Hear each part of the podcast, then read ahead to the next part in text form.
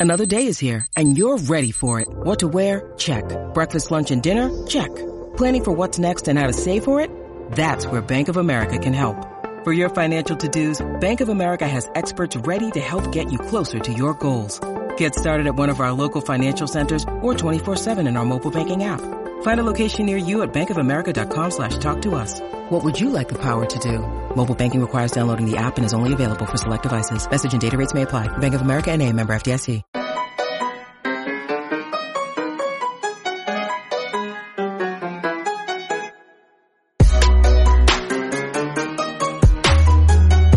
And welcome into Poke the Bear episode 79, the Jeremy Lauzon and U.S. Olympian David Warsofsky episode. I'm Evan Marinofsky. That is Connor Ryan. Connor, how you doing? Evan, doing well. How you doing? Doing better than the Bruins. Well, the Bruins didn't play on uh, Tuesday night. They just had the Willie O'Ree ceremony, and then all it was all great. And then they left. It was weird. They just I mean, it was fitting, like not great honor for for Willie. So it was good that Yeah. you know they just got out of there afterwards. So playing. Yeah, avoid any games bad. didn't happen though. I know the schedule's kind of wonky going forward, but just got down there. I was like, oh, we're not. Oh, okay, bye. All right, see ya. Not see you guys. It wasn't a game. No, we're just gonna have the ceremony, and it was cool. It was a great, amazing ceremony. They just said, "No, we're not playing the game. No big deal." Uh, but in some ways, the Bruins didn't play a game on Tuesday night. They decided, ah, we don't have to show up, right? Or, or, you know, we're just here to. It's like it's I I've made this joke before, but it's like uh, Detective Crashmore, Santa Claus saying he just gets another two mil. It was kind of like that night. I just showed up, another two mil. Showed up, get my paycheck. Um, but before we get into the debacle that was uh, the game on Tuesday night, the Willie O'Ree ceremony was fantastic, and it is so long overdue that he gets his number 22 retired, the 12th number. I think it was Phil Esposito who said he's one of the dudes now. That was pretty fitting. I like Phil, that. Phil well. Esposito's got like now that he's down in Florida, has got like big like Pat Riley energy of like old dude like living up living it up in Florida. That's like what Phil Esposito is now. Yeah, as he should. I mean, the guy Yeah. deserves it. Um, like you've earned it, man. Uh, but no, amazing ceremony. Uh, and they did such a good job. He wasn't there, but they made it very inclusive to him. It was, it felt like he almost was there. Um, and his speech was beautiful. I mean, you were in the building for it. What were your takeaways from it? Yeah, no, I thought it was a very well done ceremony. Um, you know, obviously it's unfortunate that Willie couldn't be there, but as you said, I think the whole ceremony itself, like his speech, which was, you know, heartfelt, genuine. And if, you know, I think you've been lucky enough to, to meet Willie in the past, that's kind of the, the main describers of interacting with that guy. Classy, genuine, um, always heartfelt. Uh, so it's just a, a tremendous ceremony for him. Um, as you said, long overdue for everything Willie's done, not just, you know, breaking the color barrier and the, the arduous journey he had to take to get there. Um, everything he went through, but then to also play while being again legally blind in one eye and still having the career he did, whether it be, um, you know, with Boston or then over and I think the Western Hockey League as well.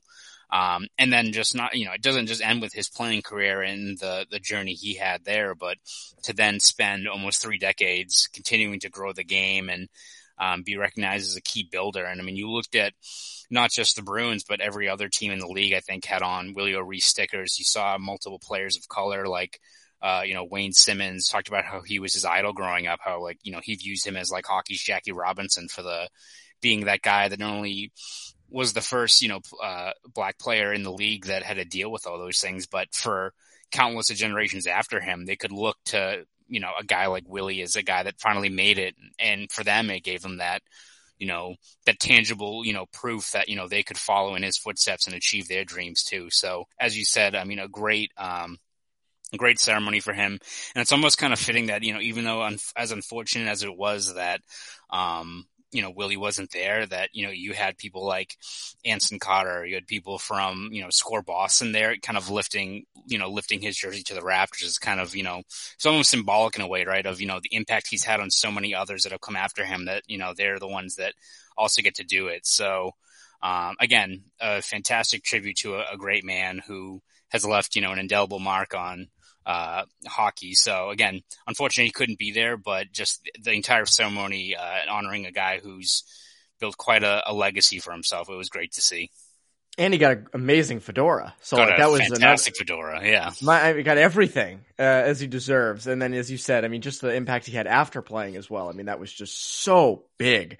Um, and I, it, it, it, it's so long overdue that he got uh, his number 22 retired. Should happen a long time ago, but great that it's happening now. And, and just, it, just an amazing night. Uh, you know, just the, the whole thing.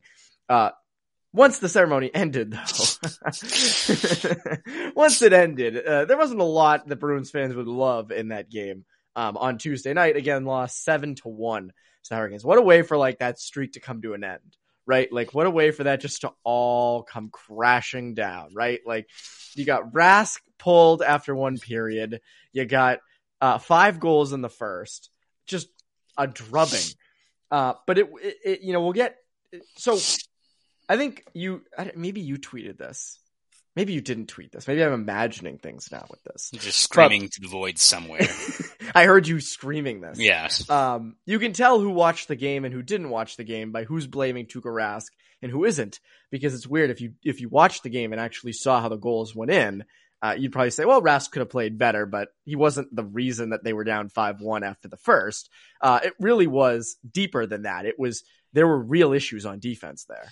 Yeah, and again, it's like you know, this is always the problem you have, and it's great to be back having this discourse every year now that Tuukka Rask is back, and that it has to be either one extreme or the other. Of like, it wasn't all on Rask, which means like you're completely defending him. Like, no, let's let's take a step back, Evan, and let's have a rational take here. That a rational Rask, take. Well, yeah, was Rask good? No. Was he rusty? He sure was. Was he the only reason why they let up five goals in the first period? Uh, absolutely not. No. It's you know it's it, you can make that rational take of having not be one you know one primary culprit or the other. And that was he great? No, but mother of God, I, I think I tweeted yesterday. You could have had Duncan the Walrus in net, and he would have gotten obliterated. He would have gotten turned into a, a thing of blubber if he had to go out there. And that, he already blubber technically? it, it should have been just a massive blubber. That's all it would be. I don't even know what blubber looks like. That's all he would have been. No face. So, the face yeah, it was, it was just a, a, gelatinous mold. Yeah, whatever blubber actually. I don't know. I don't. I didn't. I didn't read National Geographic as a kid. I don't know what blubber actually is. That being said, Duncan would have had a rough time with that defense in front of him.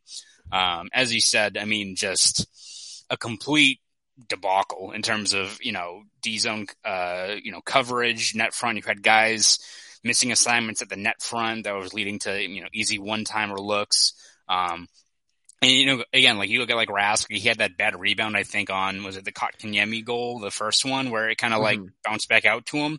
Not great from Rask. You'd like to not have that puck, you know, bounce back out to him. But also, you had Matt Grzelcyk and Charlie McAvoy, your two probably most reliable guys way outside, right? Kind of leaving him in that grade A spot. So again, it's a little bit of both in terms of, you know, Rask not being particularly shot, but you look at the defense and I mean, whether it's Seth Jarvis, who's a very talented young rookie, but I don't think he's like Shawn Kemp and that like he should be driving past Connor Clifton and like dunking on him. Like I don't think that should be happening.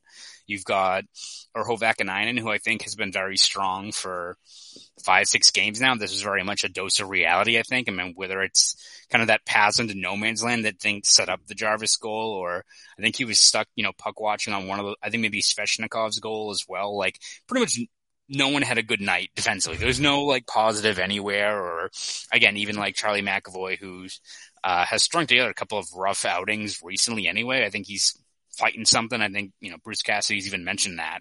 Um, wasn't a banner night for pretty much anyone involved. So uh, when you've got you know uh, a lackluster night from so many key cogs in that defense, coupled with a team in Carolina who give them credit too. I mean, I don't know if that team just has like the Bruins circled on their calendar after getting smoked by them two out of the last three years in the playoffs, but that's a good team, man. Like whether it's just how balanced they are, how they play under Rod Brind'Amour. I mean, they're just a, a hassle to go against, right? Like even on like the penalty kill, I was telling, uh, I was telling Ty Anderson at the game yesterday, like that might be like the only penalty kill that's actually fun to watch to like go on the PK because like they pressure so much. They're so always moving their feet. You look even at five on five play, they always have active sticks. They're disrupting passes, um, play with great pace. Like that team is a handful to play against. So if you're, have a night off in the defensive zone if you're, you know, not, you know, accounting for your execution or missing, you know, passes, not hitting, you know, uh, the right players in stride, they're going to bury you in a hurry. And it was just everything kind of unraveled for the Bruins in that game. That was just uh, that was a grade A pantsing. I think is how I described it on Twitter yesterday. Yes, big drubbing. It's funny you mentioned the Vaakanainen pass. I might even give him a pass on that one because that was you know wasn't the greatest pass, but yeah. like Clifton clearly should have went towards it, and Clifton kind of hesitated, and then he and went then Jarvis a little bit, and then blew yammed on him. Yeah, pretty much. Just Vince, yeah, just Vince Cartered him. Uh, LeBron James on Jason Terry type uh, type thing. Um, but it, it, it, begs the question is if this is a long term issue, right? If this is a, a, a, real thing. And I would say I don't think it is. I think the you know defense will fix itself a little bit. We'll get into later if that should now be a top uh, target at the deadline. But I think where what it kind of reinforces is that the Bruins are not a top tier team, right? This is a team that even though they just got wins over Nashville and Washington and Tampa, uh, they just played against this wagon of a Carolina team and got pantsed, meaning they're like high middle of the road now, right? Like before we were before the streak we were saying they were middle of the road for sure. During the streak we said, "Oh, maybe they're like, you know, maybe they're top 10, 11, 12. Now we know they're high middle of the road. Would you come away with the same takeaway? Yeah, I think they're in the mix, right? Which sometimes all you're kind of asking for eh, over the span of a season. That if you're in the mix, you have as good a shot as any to make a deep run. So, you know, who knows what happens between now and the start of the playoffs. Like, they're a good team. But are they, and like, are they a contender? Maybe. Like, they're in that tier where they're in the mix, right? Are they in that elite favorite tier, right? Are they with Carolina, with I don't know, Colorado, like, you know, even like Tampa, who they won, but still that's a team that you kind of know is going to be right there when the playoffs start if everyone's healthy for them, if everyone's not out of uh, LTIR or what have you, like that, you know, they're going to be in the mix. Um, so are they at that level yet? I wouldn't say so. I mean, they've still got plenty of, you know, key matchups. Like who knows? Maybe they go to Colorado in a few weeks on the road and score five goals against them and you're feeling good about your chances. Like they're at the very least in the mix, but you look at how they fared against uh, Carolina, who's outscored them, I think 10-1 so far this year. Like that's a that's, that's a true measuring stick game against a team that I mean, who knows when you get to the playoffs, right? It's the same with like Florida, who he thinks is a very good team, but like I don't know, do you trust Bobrovsky? Do you trust like that team in the playoffs? Who knows what happens with you know Frederick Anderson or what have you in the playoffs? Like a lot can a lot can happen, right? But um, for the Bruins, it's it's always tough after a game like this because I think the first reaction is just to like take like you know the neuralizer from from Men in Black and just like wipe the slate clean, right? Because like look at Carolina, they I think on last Thursday they lost six nothing to Columbus, who is not a very good team, right? Like Washington's coming in here, Bruins smoked them on the road just uh you know a few weeks ago, so these things happen, and usually if it's against uh at the hands of a very good team like Carolina, maybe it's a little bit of an easier pill to swallow of like, all right, didn't have your game at all. Great team came in, smoked you, you move on. It's like Carolina, I'm sure, was despondent after losing the game to Columbus, who's not that great. And what do they do? they come back and punch Boston in the face. So there's that rationale, which is probably the more, you know, rational take in terms of how you move on from this. But beyond, I think what we're going to talk about in a little bit, but like you look further down the road at Carolina, who's probably you're going to be facing at some point further down the road, when you look at like the the composition of this roster and whether moves need to be made, a loss like this at least starts, you know, maybe festering some of those doubts you have about things that need to be addressed before this team can really make that next jump into being like an elite team in the NHL. Yeah, and, and again, it's funny you, you mentioned that the, the jump into being such an elite team, and I do think sometimes these these stinkers happen, right? Like that's part of how this works, yes. um, and them getting uh, sort of punched in the face. I do look at sort of. I, I want to take a little bit of a look ahead. It, it, it's probably kind of a safe bet that they um they might go for a defenseman at the deadline, but we're talking about really safe bets, really safe bets. We're talking about our good friends over at Bet Online. Absolutely, Evan. BetOnline would like to wish you a happy new betting year as we continue our march to the playoffs and beyond. BetOnline remains the number one spot for all the best sports wagering action for 2022. It's a new year and a new updated desktop and mobile website is here. So sign up today and receive your 50% welcome bonus on your first deposit. Just use our promo code CLNS50, that's CLNS50, to get started. From football, basketball, hockey, boxing, and UFC, right to your favorite Vegas casino games, Don't wait to take advantage of all the amazing offers available for 2022. BetOnline is the fastest and easiest way to wager on all your favorite sports. BetOnline with a game stats. Stats. Not only starts, you can take your winnings from BetOnline and upgrade your Prius to a Lambo. Isn't that nuts? Mm. How about that? Not- right not before the bad. game, puts that Instagram up, then takes it down. Guaranteed they were like, nope, nope, nope. You got to take that down. That can't, that can't be up there. Uh, and then they, uh, get pantsed, which Trocheck got the best of Marchand, not just on the scoreboard, but also really solid hit in the neutral zone. Tough night for one Brad Marchand on that one. That was, uh, And not he's as, also and he also doubled down on Twitter on, on Wednesday. I respect that. Yes, you know what? Like Yeah. it's what's that like? Uh, that like old tweet that always gets brought back up where it's like, no, I'm not getting dunked on. Is it's like someone being dunked on on Twitter? Like it's one of those. That's that's he just trudges right ahead. Like you know what? You, you have to respect him for it. Yeah, it's like people who fight Chara, right? You just hang in there, you take it, you just keep going. Mhm. Can't help but respect it. Well, he said something about escrow. They're the reason that they pay 20% extra uh, uh, on, uh, ex- Yes. so yeah, it was, uh, quite the, uh, quite the extravagant, um, chirp right before the game. Talk about nice little pregame thing going on. Uh, but I mentioned this before, uh, bet online read, uh, tough night for the D. So it comes back to, you know, we, we've talked about this a bit. We're kind of debating, right? Should they get a 2C or should they get a top four defenseman? And there's nights like Tuesday where you say, wait a second, this team really needs a defenseman. Do you think they go the route of a top four defenseman, which would take a lot, or do they go with a depth guy uh, that could kind of solidify the third pairing or something? Yeah, I mean, I think that's the challenge in terms of like you can't get a two C and uh, a top four guy together. I think it all gonna, comes down to the price. Like, is acquiring a rental like Hertl, which even then then's going to cost a lot because it also has just been on a heater for like a month now. Like, is getting a rental like that plus like a solid third pairing guy the answer as opposed to like going all in for like Jakob Chychrun, right? Like, who, which, well, last time I checked, I think I just saw this Jeff Marek, uh, said what a potential like deal for, for Chychrun would be. And if it was Florida, you're looking at Spencer Knight, Anton Lundell, and a first round pick.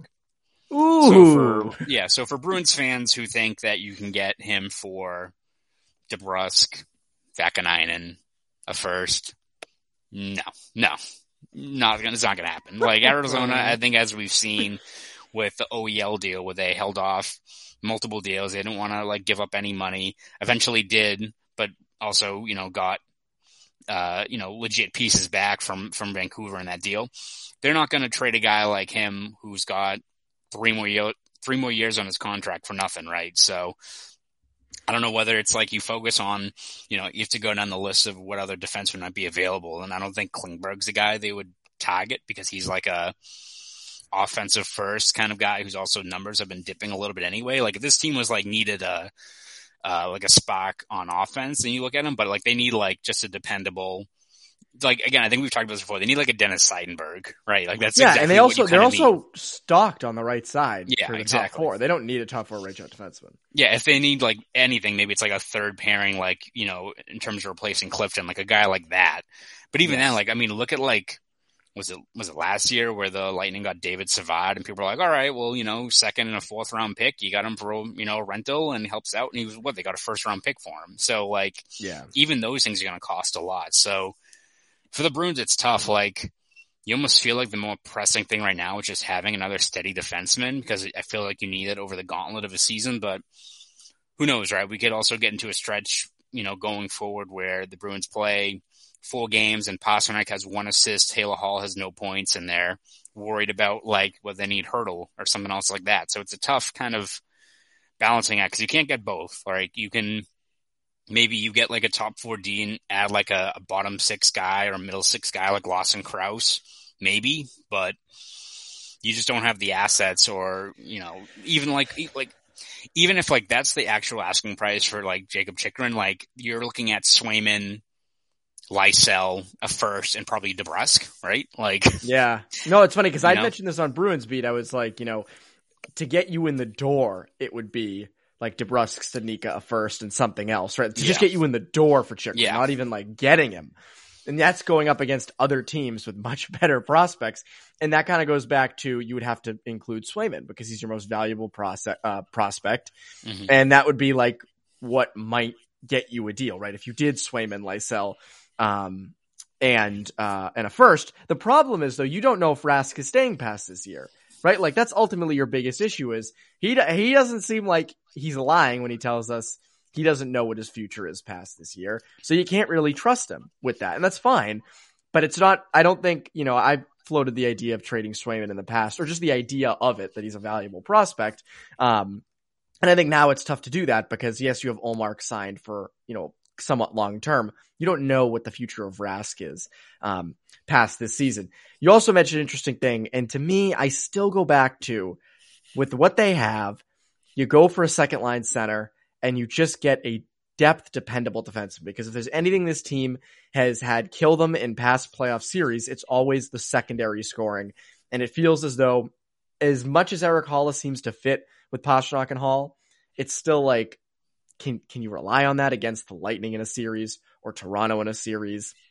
I don't know. So that's why I kind of go back to you probably need a 2C and a depth defenseman who is dependable, which again, not easy to find. No. And to do both, that's also not easy. So, um, going to be interesting to see. And you tweeted this the other day. We're still like two months from the deadline. Yeah, it's March 21st. like I always keep on forgetting how far, like how far down the road it is. Like I know it's usually like three, four, no, four plus weeks before like the playoffs start. It's like you get a guy in for like, you know, eight nine eight nine games and you're ready to go for the playoffs. Like that's crazy how far down the road it is. So we've got quite a bit of time left before we start seeing actual tangible things happen. I think on the trade on the trade market. I'm hoping the Bruins make all their moves before then because I believe March 21st is also selection day for men's and women's college hockey for the brackets. So really hoping that the Bruins do not do an 11th hour deal or any deal on the 21st. I hope they do everything before. You absolutely that is, will.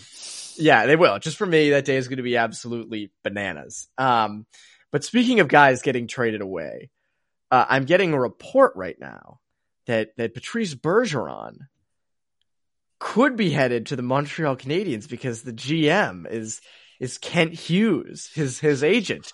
Oh my God, Patrice Bergeron and Bleu Blanc et Rouge. I mean, this is this is incredible. Now, for people who are who are like stunned listening to this, uh, that that is not true. Kent Hughes is he still hit Bergeron's? Uh, not anymore. Not, not, not anymore. Not now. but it'd be a bit of a conflict of interest. no, no conflict of interest at all. You can still be an agent, the GM of a hockey team. What's wrong with that? Uh, but uh, Kent Hughes it, it was Patrice Bergeron's longtime agent. He is now the GM of the Montreal Canadiens. So obviously everyone goes, oh, Bergeron's heading to the arch rival. And the answer is 99.9% no, he's not. Yeah, no. I, I mean, but we could go down a whole list of you know reasons why. One, which like the narrative, like oh my god, Patrice Bergeron is from Quebec, so he must want to go home. At one point, one, he grew up in Quebec City, not Montreal. He grew up hating the Montreal Canadiens. So much so that he literally became an Avs fan for a while after they moved. Like he's not a Habs fan. He did not grow up a Habs fan. You know, so like that, I don't I mean that narrative was weak anyway. Two, even if it was for like a year to go home to Montreal where he's not from, where his family is not from, uh, I don't know what the appeal would be. Even if the Bruins hit a rebuild, that Bergeron would like to go to a team in Montreal that seems like a complete mess that seems like they're mo- many years away from actually fielding a, a, legit team again, right? Like, don't let that cup run with Carey Price going off and Shea Weber and those guys distract from the fact that this team has an ugly rebuild ahead of them. So I don't know why Bergeron would go there. And of course, like, it's one thing if it's like your longtime coach or someone else like that, maybe, and that's the appeal. You see that in like, you know, like football or something where a guy wants to go play for an old coach or like when has the agent been like the thing that is like swaying a guy's opinion to like pack up? Not even like a dude who's here for like three, four years and wants to go somewhere else, like Patrice Bergeron, who's going to have his jersey retired, and a Hall of Famer who's won a Stanley Cup here, who's been here forever, to be like, no, I got to go play for my friggin' agent.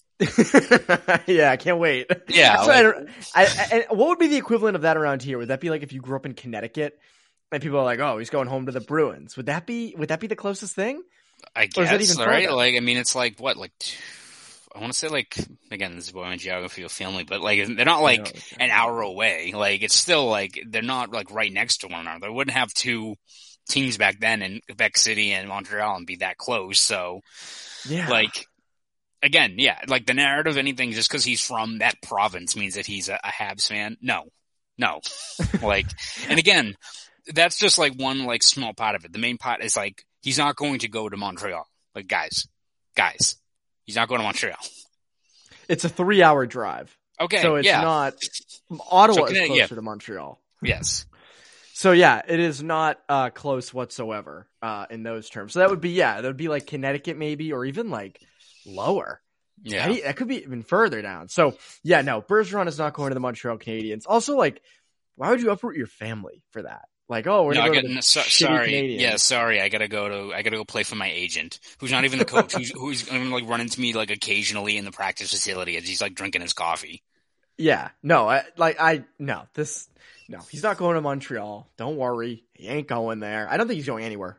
I don't I think he's gonna be a Bruin for life. I think most people can agree. And everyone goes, "Well, Ray Bourque and Tom Brady weren't," and it's like both were very different people Yes. in very different scenarios. I think if Ray Bourque could have had it his way, he would have been here forever. But he kind of wanted to win one of those things cup. called a Stanley Yeah. Cup. Yeah. and then Brady is just Brady, and that's Yes. like a totally different universe. So Yes. Patrice Bergeron will be sticking around here. Um, I don't think he's going anywhere else. Maybe he'll go to the Avs. That'd be pretty sick, honestly. That would have that would make more sense history wise than Montreal Yes. if you looked at the. Wild that that's the case. Um, but anyways, uh, what can the people look forward to with you over at BSJ? Uh, yeah, we're gonna obviously be looking at how the uh, Bruins rebound from uh, that stinker of a game against Carolina. Uh, we'll be uh, looking at how the roster pans out going forward because I think you know Nick Foligno could be back in the lineup. Who slots out? Obviously, uh, Karson Kuhlman is now in Seattle, so best of wishes to him. So that's one less guy, but whether it's Anton Blidh or someone else, like who slots out if Foligno goes in. Um, and again, you look at the schedule, we've got plenty of games on the docket. So every day we're going to have a breakdown, uh, column, all that good stuff over at BSJ. So subscribe at bostonsportsjournal.com. Want to follow me on Twitter? You can do that at Connor Ryan underscore 93. Go do all that. That's Connor Ryan. I'm Evan Marinofsky. You poke the bear listeners. Have a great rest of your day.